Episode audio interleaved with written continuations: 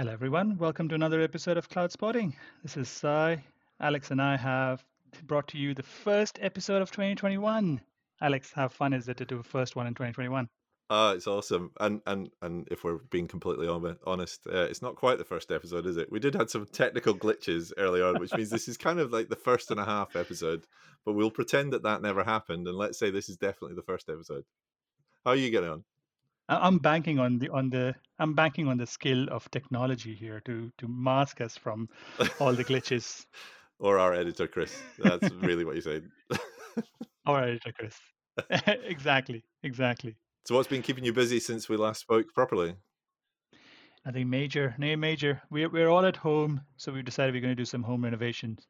Oh, nice. And I'm pretty much recording this in half a room. So does that mean you've been getting your hammers and nails out? No, I'm useless with a hammer. I'd rather run cables and do some more geeky stuff. Nice. Well, that's funny you say that. That's exactly what I was doing this weekend. I was properly nerding out by I'm flood cabling my house at the moment with Cat 6A, and I was looking at all the various different color combinations and having challenges cabling out. I'm a massive nerd, is what I'm saying. But it was good fun. And also the other thing, which I think leads reasonably tidily onto the subject of our conversation today, but I was actually a couple of weeks ago, I worked with my daughters. So I've got two young daughters. I'm a proud dad. And we sat down and we built them their own first PCs together. So, got all the components together, got the cases, and they actually put everything together except for putting the CPU on the heatsink. But other than that, they did it all themselves. And I was very proud of them. And I think that sets the scene nicely for the subject at hand, which is we want to talk a little bit around women in tech. So as I said, I'm the proud dad of two young daughters. Both of them have shown some aptitude and some interest in the whole STEM area. And as I say, we've sat down, we've built PCs together. They're they're starting to get into various different types of gaming and coding and those kind of things. And I think we've seen some great initiatives from governments and organizations and who are looking to encourage women into technology careers. And I think there's been some quite significant strides forward in the past, let's say 10 to 20 years.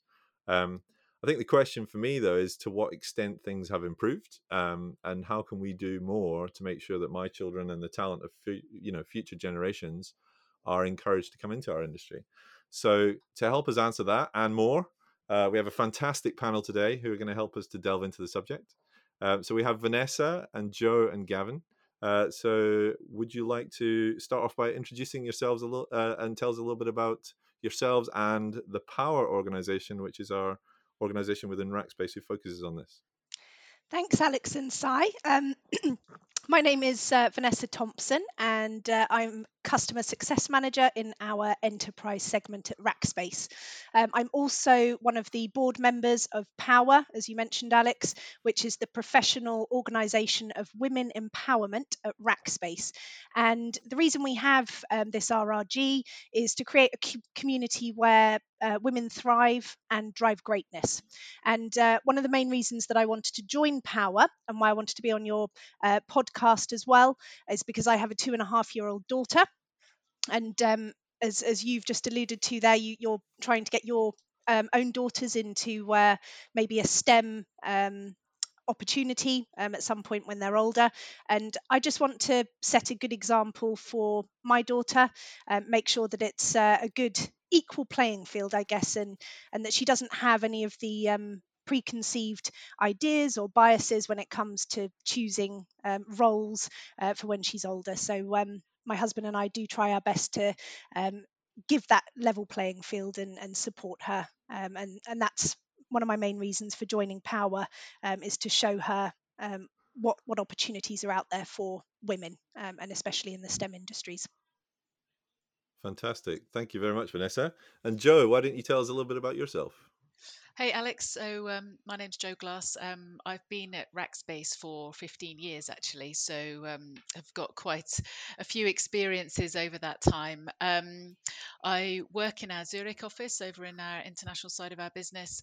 And yeah, super passionate about women in tech and women in leadership. And similar to both of you guys, I've got two girls, one age 12 and one age 9.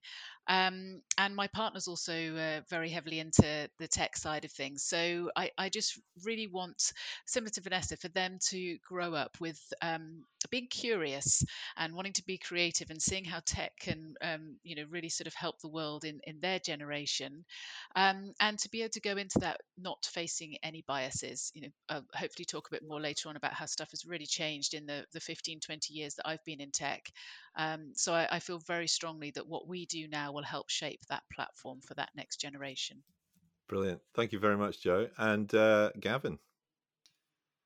Yeah, hi, Alex. So in the beginning, I guess, started off as an apprentice, left school at 16, worked in defence, then civil aviation, then moved into IT, three tech companies. So Fujitsu was the last one, where I was COO for EMEA and the Americas. Before that, HP and Unisys. Had a little break. I was intending to take a year out and spend a bit of the time on the beach, and then COVID hit, and the government asked me if I'd go and help out with the national testing program. So helped the team grow from kind of not a lot of tests in terms of supply chain logistics was the area they asked me to look at, and got it up to, with a fantastic team, 1 million tests a day for PCR and 5 million a day for lateral flow. So very proud of what the team achieved. And then towards the end of that, I had a conversation with Rackspace, and here I am. I've been here 2 months and delighted to be here, learning a lot about the employee resource groups, or RACA resource group they're called here. And and of course that involves Power. So I'm delighted to be here. And diversity is a key thing that you've been involved in the past. Yeah. So in Fujitsu, I chaired the EMEA and Americas Diversity Inclusion Committee. I stood up the first employee resource groups that we'd had in those regions, and then that was rolled out globally. We started small. We started with gender and disability, and then we gradually rolled out into BAME, LGBTQ+, and others. I'm very proud of what we achieved there. I chair something called Purple Space, which is the only network of networks for people with disability. We connect about 1 million employees around the world today. We want to grow that to 5 million in the next 2 or 3 years. And as part of Purple Space, we also created a movement, a bit like, and we want it to become a bit like Pride is for LGBTQ+. It's Purple Light Up. Maybe some of you guys have heard of it, but it's been going 3 years now, and the idea is to just celebrate the UN's Day of Recognition of Person with Disability on the 3rd of December every year, and we try and light up the world purple. So you know, airlines, buildings, government buildings around the world, Niagara Falls, the Clintons were wearing purple, Boris had a purple tie on, and this year we did a 24-hour Follow the Sun webcast, and we had some fantastic speakers on. So very passionate about disability, but also about all the networks and the value of networks. They're just a fantastic vehicle for educating leadership and giving different groups, organisations, or different parts of the population we have inside organisations a voice. So very, very passionate about that. And then finally, I do some work for a charity called Business in the Community, where I chair the Global Goals Committee, a number of corporates, about what is it we can do to help UK business and beyond understand the challenge that we have with the UN's Sustainable Development Goals. So all of that keeps me busy. Fantastic. Thank you very much, Gavin. So I think what I want to do is kind of walk through various different areas, because I mean, this is such a huge subject area of women in tech. And we've touched on it briefly in previous episodes. You know, we've had Rackspace has had a graduate program where we've had a number of female graduates on there. And we've even had a couple of them on the show with us. What was it, last summer? I think it was. And so I want to kind of look at various different areas where women are coming into their careers, both from the earlier, the mid, and the more senior levels. And I think, Jo, I'm going to come to you first, because you being in a more senior role at the moment, you've probably seen quite the evolution in that space from when you first started out your career. Yes. So I started out in IT 20 years ago, which immediately makes me feel old, stating that number, I have to be honest. But I was the classic kind of super interested in science at school, but no idea what I wanted to do. And, you know, I still think that's a real challenge for any human at the age of 16. You have to make quite long-term impacting choices. So anyway, I stayed with science, but ended up studying zoology, which I loved. But after about 5 or so years working in zoology in various extraordinarily cool jobs, you know, I realized that at some point you do have to earn a living, and that wasn't doing it. And long dull story, I basically turned up at a recruitment fair in London, Kensington Olympia, and met this amazing guy who spotted some sort of potential in me, and took me on as a project manager for Cable and Wireless. So it was, you know, quite old school telecoms at the time. And then, yeah, from there, you know, worked in their operations, or ran their operations team after 5 years or so, and then moved on to Rackspace. And, you know, just straight away reflecting back on what life was like then. You know, Cable and Wireless was a traditional sort of homing ground for ex-forces. So, you know, the guys that I managed after a year or so were, you know, shifters. They'd come from all the forces. They were sort of mid-40s plus, and I was mid-20s, female, completely isolated. The only other women in the company were in HR, apart from there were a couple of techs, but there was kind of either that hardcore tech woman or HR. There just weren't really other women working within that business. So that was that anyway. And then, yes, came over to Rackspace. And again, you know, Rackspace has evolved a huge amount in those 15 years. I mean, you know, I was definitely the only woman in my department at the time. You know, and looking back on it, you know, I've gone through a couple of bouts of maternity leave and, you know, all these sort of big changes that really do impact women in their career one way or another. And I was just kind of thinking about, you know, what advice or what stories I would tell from it. I mean, there's definitely challenges, like I mentioned there, you know, managing those guys I found phenomenally daunting. Another one that always makes me laugh is more recently, I was, you know, here in Zurich, and a lot of the teams were in the UK, and I would be a female head on a Zoom screen, and the rest of them would be in the meeting. And it was really hard to chair that meeting and keep control and make sure that the conversations were staying on track. So I guess, you know, to kind of reflect on it now, that it's great that it's much more of a common topic, because I think for any woman in tech, you know, aside from the colleagues you've got around you, you know, get online. There's so many inspirational women out there. There's so much literature out there. You know, it's fantastic that it's such a commonly talked about topic now. Which it definitely wasn't, you know, more historically. I think then, you know, a lot of it is then down to us as individual women as well. You know, think creatively. What sort of roles do you want to go for? You know, reach out to other women in tech, reach out to women outside of tech. I mean, there's all these transferable skill sets that can come in and be applied to tech. You don't have to be, you know, an engineering major. You know, find your mentor. Think about, what value you can bring into a business. And one thing I always like to talk about to other women, but actually it's relevant to anyone, is, you know, what you feel can't be seen. So put on your big girl pants or big boy pants and just go and ask for it, do it, see it, say it, whatever it's going to be. But whatever nervousness or trepidation you might feel inside, that can't be seen. So you've got this great opportunity to just, you know, step up, step out there, ask the question. So that kind of went a bit more philosophical than my specific career, but I just think that's one thing, you know, going from being relatively shy in my teenage years to less so now, I just think it's something that I will always challenge anyone, but especially women, of, know what you want and start asking and talking and be curious and you know, see what comes out of that.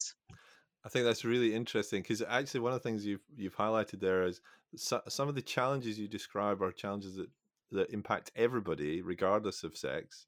Mm-hmm. But there's more of a challenge, perhaps, when it's when it's women who's going through that same situation. So your example there of being in your 20s and managing all these more experienced people around you, that's a challenge for everybody. But then when you add another layer of challenge on top of that, it just takes it to that next level, doesn't it? Yes, I think so. So from your perspective, Vanessa, you're what I would call somebody who's more in the mid-career kind of a role. You're not junior, you're not completely green. You've not come in from from university straight off the back, but equally you're not running the company yet. So what talk us a little bit through your experiences to date. Yeah. So I accidentally fell into the IT industry at the age of 21, and it was, I don't know if some of the younger generations are having the same challenges now, but I just wanted an entry level job in an office, and nobody would give me a chance because I had no experience. So it was this chicken and egg situation. And they had a last minute opening at it was a antivirus security vendor. I got a call on the Friday, can you start Monday? So I said, yeah, absolutely. Went in with all my enthusiasm, and when I put my mind to something, I can pick things up quickly. I show a lot of dedication, and I want to do the best that I can do. And I picked up that role super quickly, and within 3 months had been promoted to an account manager, looking after a number of customers. And I worked at that AV vendor for about 7 years in the end, made my way up to a channel manager. So I managed partner relationships and partnerships, and that was very male dominated. So it was a very tricky situation. I felt like I had to work 10 times as hard to try and prove what I was capable of and what I could do. Whereas I felt like some of the men around me just kind of, that they found that that journey a lot easier at the time.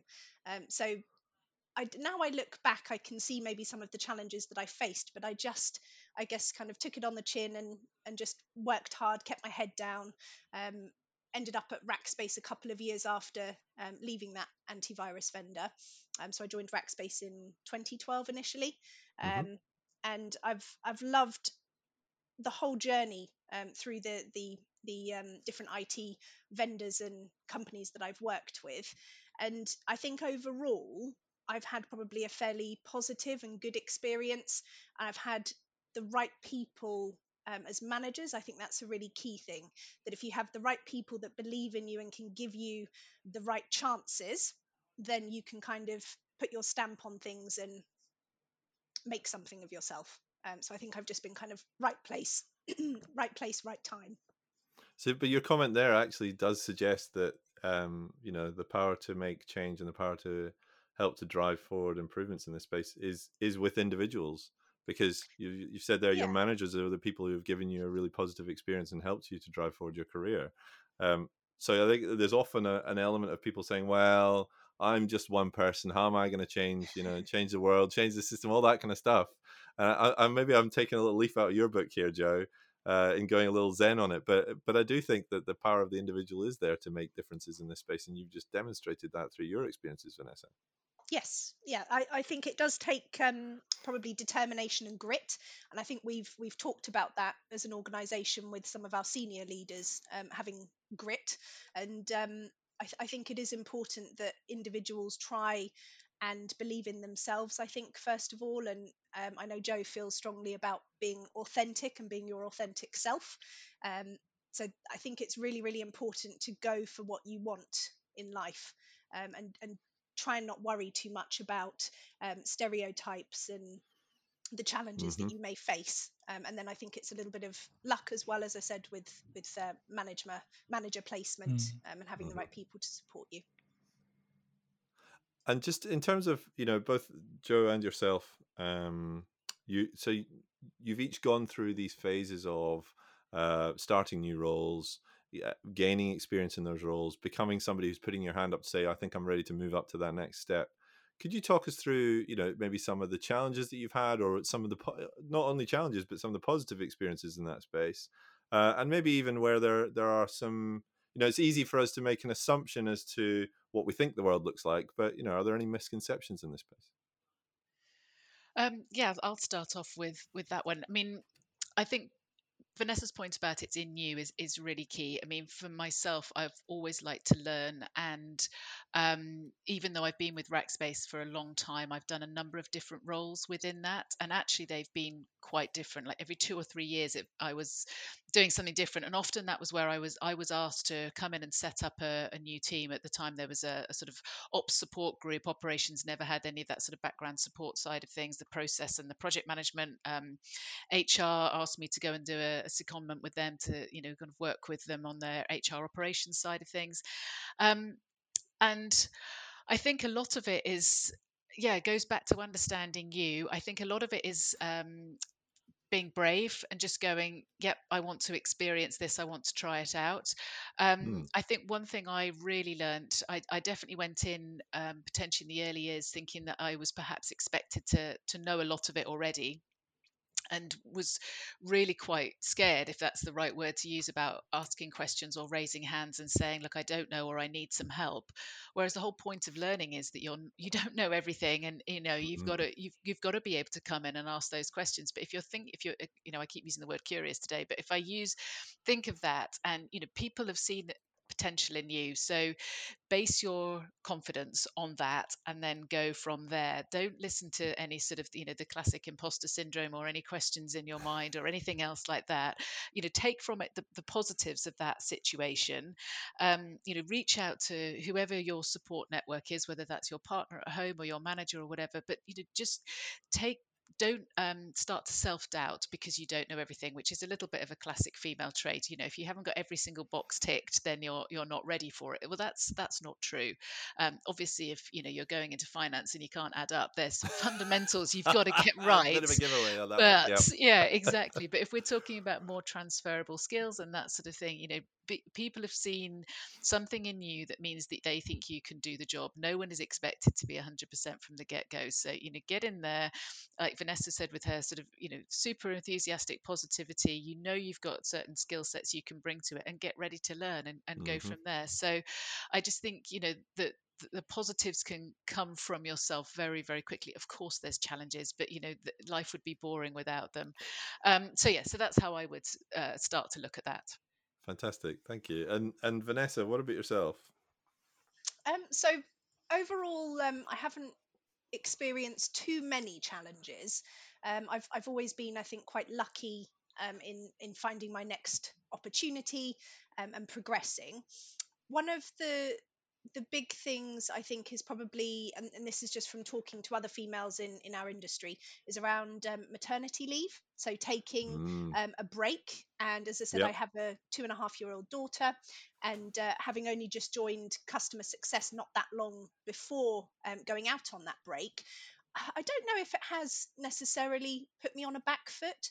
But obviously, when you return to work, you need that support, and it comes back again to the people that are around you and supporting you in how you best deal with that situation. And again, I had a really positive experience. I know others that haven't had that. So it's about easing back in and taking things slowly, figuring out how you balance the childcare demands and the demand of a new child as well, and balancing your work as well. And I think having a supportive partner is important as well, so that you share that responsibility. And if anything, I think COVID has helped maybe shine a little bit of a light on family kind of setup and support systems. So I think that's definitely a challenge that many women do face in the industry. I think that's one thing that's quite interesting, you know, looking where Rackspace is now. And, you know, we're a lot more mature as an organisation than we were, say, 15 years ago. And it's really fascinating to me to see how the company has evolved, not just from specific initiatives we're taking to support diversity and to support women returning from maternity leave, but just kind of unconsciously in the business as the workforce is growing up and more people have got families, or, you know, as we've grown and we've hired in more people, there's definitely a different, more supportive atmosphere. You know, 15 years ago, 10 years ago, we had a lot of, singles overseas, and Rackspace was this amazing working environment that just sort of created the fun as well as the work. Mm-hmm. So I think it is something to be quite aware of in your environment as well. And I think now, my point is just there's a lot more understanding. So yes, you've got to know what you want as a female returning back from maternity leave, and I wholeheartedly agree about that supportive family network. But also I think it's worth just acknowledging from a company perspective that your manager may now be somebody who's got children, whereas 10 years ago they might not have done, whether that's male or female. Yes. And and that inherent understanding just naturally starts to change the atmosphere and the support and how a woman might feel coming back into where we are now versus before, or then other different companies. So I just wanted to make that point that it is definitely on the individual and their direct support unit, but mm-hmm. There is, for us in Rackspace anyway, there's just been this natural change, this natural evolution that we've gone through that is creating a more supportive environment. You're absolutely right, I think, on that point, Jo, because we can see this change happening. And it's funny you mention it, because I joined Rackspace when my daughter was just about born. And my wife and I, we made an active choice to say we'll split the load in terms of childcare. And Vanessa, when you mentioned childcare, it reminded me of it. And I was funny enough, I was asked a question by an older manager at that time to say, why are you spending so much time picking up your child and dropping her off at daycare? Can your wife not do it? And it's funny, at that point, I couldn't answer the question. I was just saying, look, it's part of it. We're both raising her up. But then as the team grew, it was then understood saying that, it's a joint responsibility.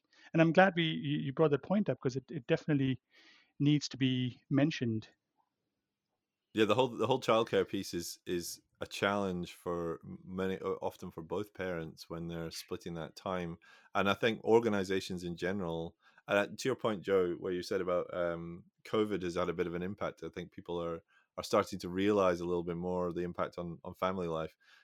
So I think, Alex, the other point there is around acceptance.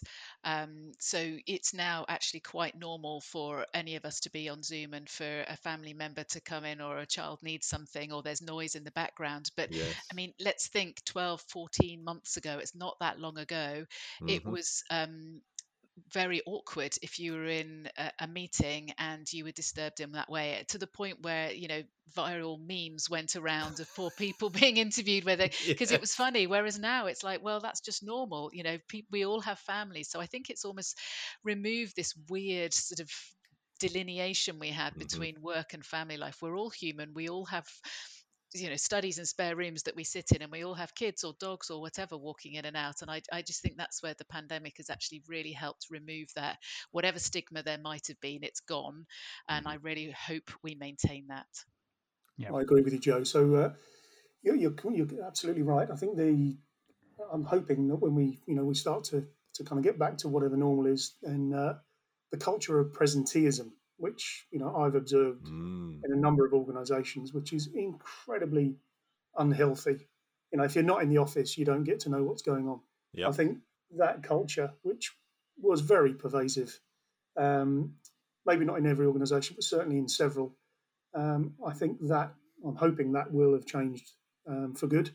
And it was definitely a behaviour that would disadvantage quite often, women. Who had other obligations or reasons to need to be somewhere else and get back to the family, etc. And that culture of, if you're not in the office late and you're not there and you can't come for the beer, then you're not part of the team and you won't get your promotion, etc. I think that has changed and definitely will change going forward. And rather than have just the occasional kind of champion for women and women that are prepared to stand up and talk about that. I do agree with you. I think it's much more commonplace now. Yeah, definitely. Sorry, one more anecdote. I was really lucky when I first moved over to Switzerland. My manager was super supportive. My girls at the time were 5 and 3, and he agreed that because my partner gave up work, so he was doing the daddy daycare and I was full-time work. But Rackspace was still, or my manager was still, completely fine with me on a Friday finishing up to collect them from school. Mm-hmm. But that meant leaving the office at 20 to 3 in the afternoon, which, especially when we worked with the UK a lot, so 20 20 to 1 in the afternoon, I'd been basically going. And it didn't matter how much support verbally I'd had, I still felt so awkward walking out through that office at that time of the day. And I'd find myself initially doing stupid stuff like just dropping into conversation that I happened to have been working late on different evenings. And it's just ridiculous. I shouldn't have needed to have felt that I had to justify that I was finishing at that time to go and collect my kids and spend, a couple of hours with them. And like you say, Gavin, I just really, really hope that has just evaporated, because it's just a non-point now. And if we need to pick up kids from school, or if we happen to have a conversation at 4 o'clock when we're sitting at home because your child wants to talk to you about their day, that's so much more meaningful and something that we should want every employee to experience, rather than this ridiculous sort of infrastructure that we built up to try and feel okay that we were apparently leaving early. So that whole presenteeism thing, Gavin, I think it's such a strong point, and it's something we've got to try and maintain as we get back to whatever the new normal is going to be. I think what I want to do now is actually I want to move us on to something else that I'd been thinking about before we came into the show.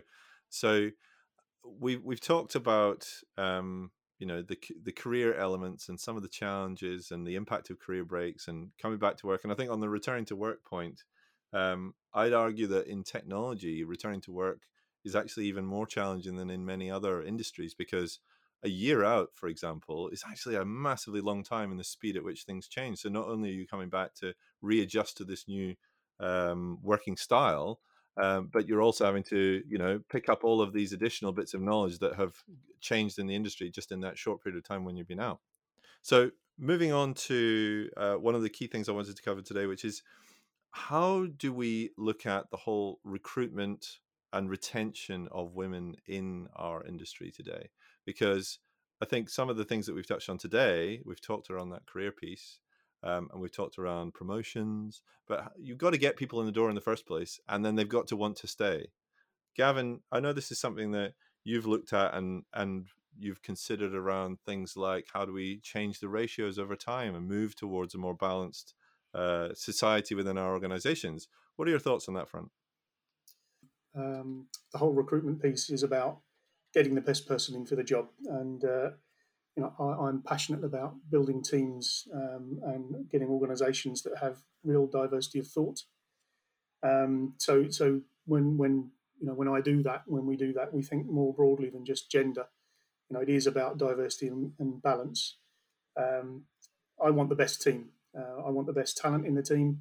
And I want a team that's able to challenge and provoke each other so that we can kind of debate from every perspective. So in order to do that, you need to have a difference of thought and ideas that are kind of agile and effective. In our industry, we talk about agile, scrum, with sprints, in order to create different thinking and come out with the best solutions and build solutions over time in an iterative process. To do that, you do have to have people with different experiences and different ways of thinking, inside the organisation. So, an interesting benefit of gender balanced teams has been proven by research is the idea of mutual monitoring, wherein employees, they hold each other accountable. That results in a greater quality of work. The bottom line is more diversity naturally leads to kind of a multitude of viewpoints and creating different paths to success. I think, I read a while back that McKinsey found that organisations with diverse teams have an average of 12% higher employer productivity and 19% higher retention. I think it's over 50% higher team collaboration. So, the data is there. It proves the point. And then, to your question about how do we achieve that? If I go from what I've seen in the past is a bad way of doing it, and a reason that I left a tech firm in the past, they had hard quotas that were issued. I should say this was probably at least 15 years ago, but they globally issued quotas for gender. And you kind of think, well, okay, let's where's that going to take us? But it was really clear very, very quickly. It skewed behaviour completely the wrong way, and we saw women that weren't quite ready for promotion, probably could have been in another year or two with, you know, coaching and mentoring, etc. Same as anybody, but they weren't ready. They were put in positions effectively set up for failure. They ended up, you know, for one reason or another, leaving. A lot of the male talent kind of looked at the organisation and said, well, you know, I'm never going to get on here. So they left. You know, it really was disastrous. So you've got to be so careful when you state an intent of reaching balance, which is great, and that's what we need. How you get there is really important. You know, so describing the what is kind of easy. The how is less easy. I think, you know, intelligent recruitment, moving towards where you want to get to through seeing leaders, you know, diverse leaders in leadership positions, gender neutral language in the way that, you know, we recruit as well. It's also, you know, being showing potential talent in the marketplace that we actually behave this way as an organisation. So, you know, they'll look at the leadership team mix. They'll look at, so, you know, what are you doing around STEM? What are you doing in terms of tech job fairs? You know, are you supporting programs like Girls Who Code? You know, these things you'll find out straight away. And it's so important. I mean, that's the brand part. And then in terms of, you know, the talent staying inside an organisation, they need to be able to be successful and productive. You know, we all want to be, and we all want to be valued, and we all want to be recognised. So that creating that environment and coaching and mentoring is for me a big part of it. Do you have the right kind of programs for the right kind of diverse talent? Are you enabling that talent? You know, again, if it's, you know, disability, you know, are the people inside an organisation disclosing or sharing in order to go and get, you know, whatever adaptations or support they might need? If they're silent, then they, you know, they won't become productive. They won't get promoted, and they won't be therefore put into positions of being examples of leadership, and that we have a diverse and inclusive culture. So it's not a simple answer. There's many ingredients that go into it. We just got to be smart. Organisations need to be smart about how they attract talent.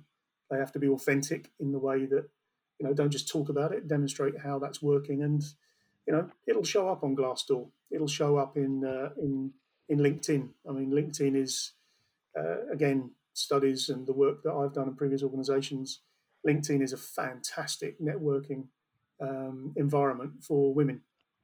And it'll be, you know, the word will be out there. It's already out there about what kind of organisation they want to move into. And when they're looking at opportunities, it'll be apparent, is that organisation really authentically the kind of place that, you know, women can be successful. So long response, Alex, but a lot of elements to it. Well, it's not an easy subject to summarize into a 45 minute podcast, is it? So just to continue on that point, Jo, I'm interested to get your thoughts on, you know, how do we move from where we are today to this, call it a utopia, where actually we're not really thinking about what is the balance because it's already naturally balanced. We're not thinking about actively needing to have these additional pieces in place because we're already there. What do you think are the biggest gaps between where we are today and where we need to be? Well, gosh, that's a huge question. Well, I think actually Gavin touched on all of the key elements, so I'll probably just add in my perspective into that. I mean, yes, obviously the recruiting side of things, and, you know, thinking more creatively. The phrase GCP uses culture ad, and I think that's something that any company needs to think properly about, because, you know, we're in a tech revolution. It's going very, very quickly. Bringing back into the women specifically, you know, you think the pandemic has affected many women, and many of them are addressing that situation by starting up their own thing or creating something, or, you know, so extrapolating that, there's a customer base out there full of women and men, but, you know, there's a creative customer base out there. We absolutely, as a company servicing that customer base, should be thinking, right, well, what creativity are we building internally in our organization? And that comes back to, as Gavin was saying, around the recruitment side of things. building our own through the STEM side of things, but also looking at, maybe the equivalent of me, someone that's been in a different career, but is actually looking at tech and going, you know what, that is where I want to go for the next 15, 20 years. And they've got some great transferable skills. So what are we doing to think creatively at that recruiting side of things to get out there into completely diverse industries, educational backgrounds, etc.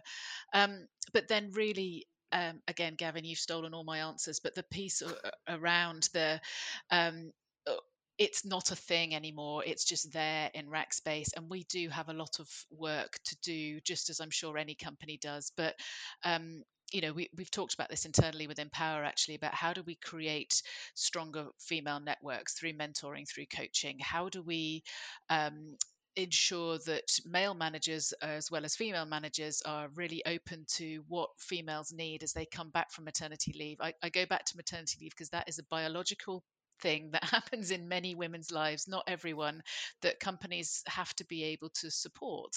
And then, then think about career paths for women. And going back to what I was saying earlier on, encouraging women to speak up and think more creatively, thinking slightly differently. Is it a horizontal step? Yes, but it's actually going to bring in more knowledge that might lead to that future vertical step or diagonal steps. Just think a bit more like a chessboard rather than just, very, very linear up and down.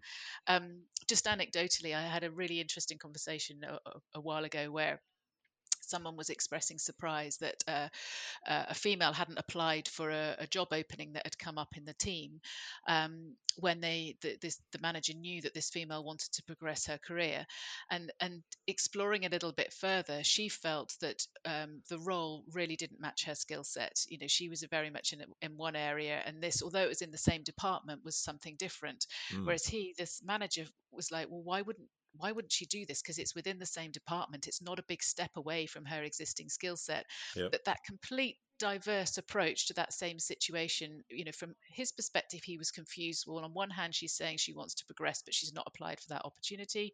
She's going, well, there's an opportunity, but it's totally irrelevant for my skill set, so I'd look ridiculous to apply. And it's that complete miss of understanding and communication that is actually, I think, preventing. Yeah. So it's that sort of conversation, and that's why people need to reach out from all different angles to start to discuss this more, to prevent, really, really silly situations like that happening. Thank you very much, Jo. I think on that note, we have so much more that we could discuss on this, but we just don't have the show length to discuss it on this particular episode. But I would love to dig into this again in a future episode and just take another step into this, and maybe even talk about some of the things that we've done in that period of time at Rackspace.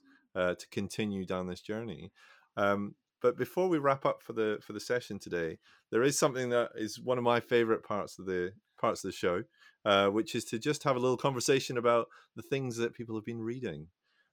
So Jo, I think, do you want to maybe kick us off? I know that you had a really interesting book to bring to the table for this month's episode. Yes, sure. I mean, it's a well-known one. It's Daring Greatly by Brené Brown. The reason I mentioned this is because you could read front to end, and you will get the story out of it and the evolution of her development, as well as what it would bring to you. But you can also dip into specific chapters.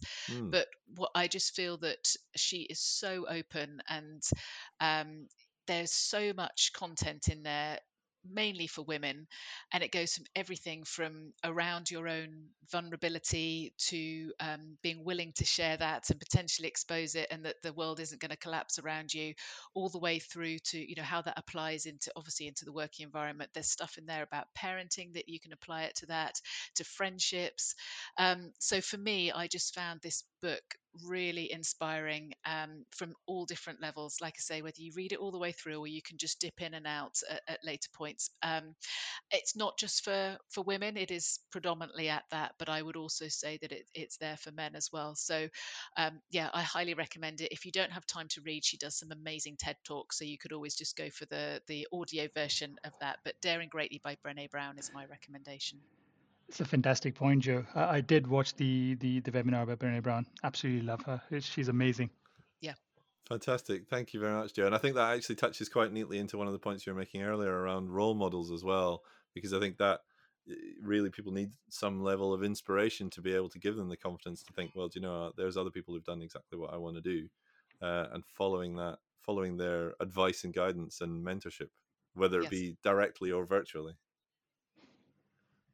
So Vanessa, I believe you might even have a couple of books for us. You've gone all out. I did. So I'm reading a couple of things at the moment.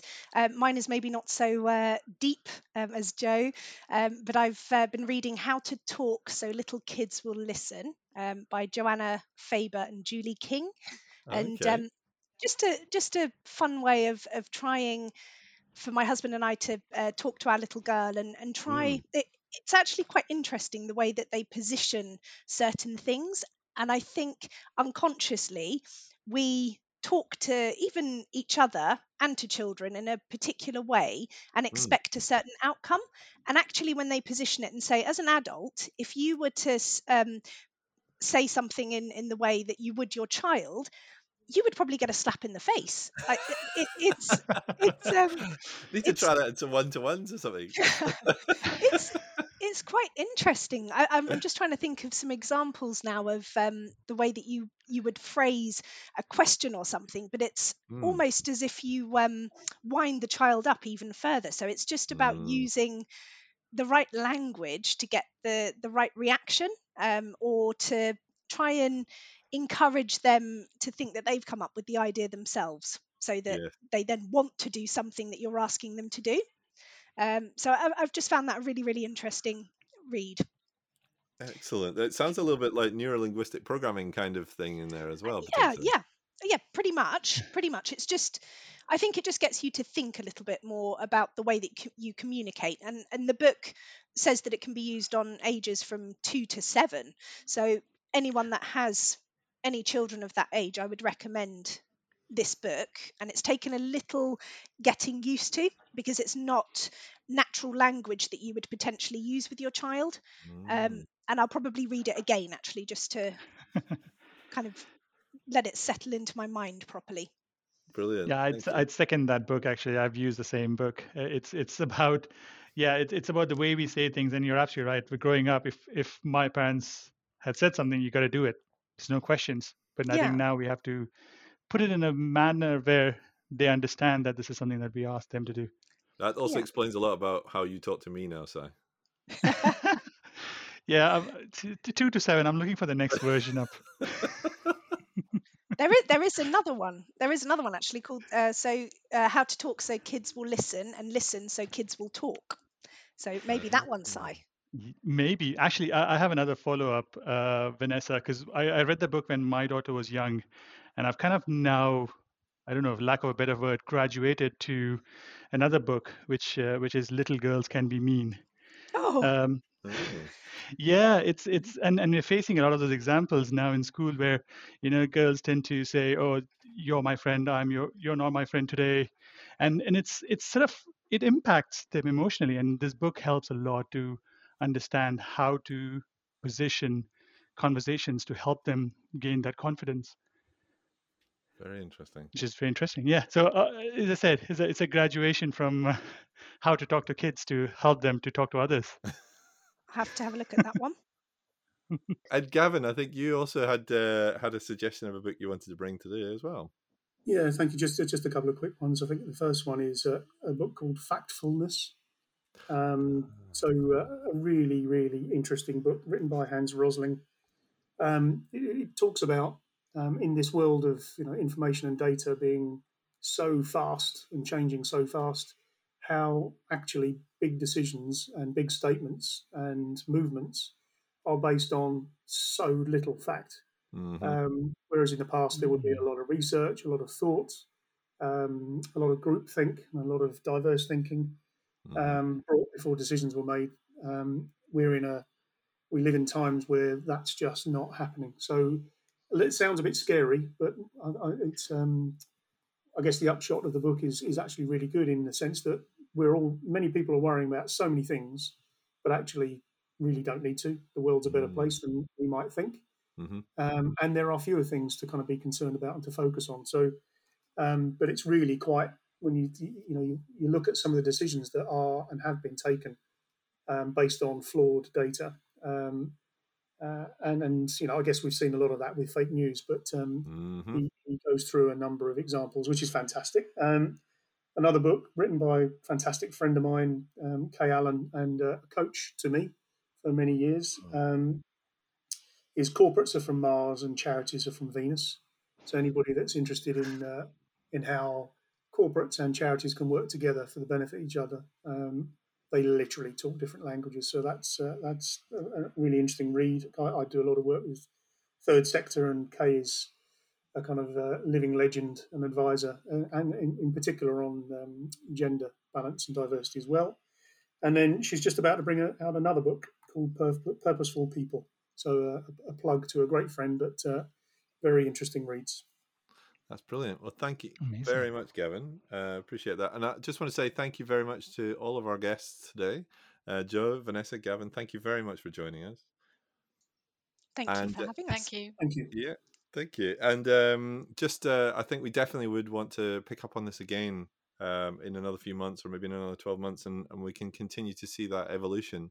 But in the meantime, for those of you who are listening, if you've enjoyed the session today, we do like to broaden our topic subjects, everything from technology to careers, etc. So, and finally, we just very briefly introduce Danny Rudden, who is the chair of our Power organization in Rackspace, who has the person behind the people who's put all of this together and helped us in this collaboration. So, Danny, do you want to just give us a quick reminder of who Power are?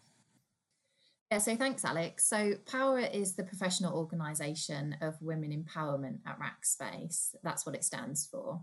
And our mission is to create a community where women thrive and drive greatness. So we're really pleased to work in collaboration with the Cloud Spotting folks on this Women in Tech podcast. And we really hope that you guys have enjoyed it. We have more Power content available for listeners on YouTube for anyone that's interested to follow us. So please have a look. So it just remains for me to say thank you very much again to all of our guests. Thank you very much to Danny for arranging all of this. Thank you to you, all of our listeners, for listening today. And if you do want to continue the conversation or to listen to more of our content, you can catch us on the usual podcatchers. Saying earlier on, even my kids actually sometimes listen to us on Spotify. So we've gone full circle right back to the start of the episode, when occasionally I do walk into my kids' rooms and hear them listening to my voice on their computers, which is a bit odd. So don't forget, you can also join the conversation on Twitter at Spotting Clouds. You can use the hashtag Spotting Clouds to communicate with us, and it'd be really great, especially based on the type of content that we've been talking about today, to get your opinions. So please do feel free to join the conversation with us. And in the meantime, I think that just leaves us with one final thing, which is to say thank you, everybody, and we'll see you next time.